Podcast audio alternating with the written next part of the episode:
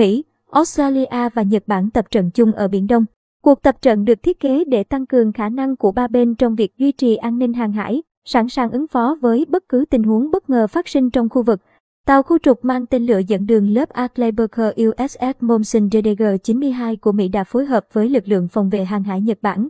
GMSDF và Hải quân Hoàng gia Australia, đang tiến hành cuộc tập trận đa quốc gia ở Biển Đông trong ngày 15 tháng 3. Cuộc tập trận nhằm giải quyết các ưu tiên và những mối quan tâm chung về an ninh hàng hải, tăng cường khả năng tương tác, liên lạc, phát triển các mối quan hệ đa phương cùng có lợi và thúc đẩy tự do hàng hải để đảm bảo một khu vực Ấn Độ Dương-Thái Bình Dương tự do và rộng mở. Sĩ quan chỉ huy của tàu khu trục USS Momsen, ông Eric Roberts cho biết, Momsen tự hào là một phần của sự kiện này. Hải quân Mỹ đã cam kết tăng cường khả năng tương tác với các đối tác cùng chí hướng trong khu vực để đảm bảo an ninh và ổn định tại các vùng biển ở khu vực Ấn Độ Dương, Thái Bình Dương. Cuộc tập trận ba bên tái khẳng định quan hệ bền chặt giữa các lực lượng hải quân của chúng tôi, đồng thời nhấn mạnh tầm quan trọng của các liên minh và quan hệ đối tác. Chúng tôi sẽ tiếp tục làm việc để tối đa hóa sự sẵn sàng ứng phó, siêng năng tập luyện, hoạt động tốt, rút ra nhiều bài học và trên hết là hỗ trợ lẫn nhau. Tham gia cuộc tập trận còn có tàu khu trục GS Yudachi DD-103 lớp Murasam của Nhật Bản,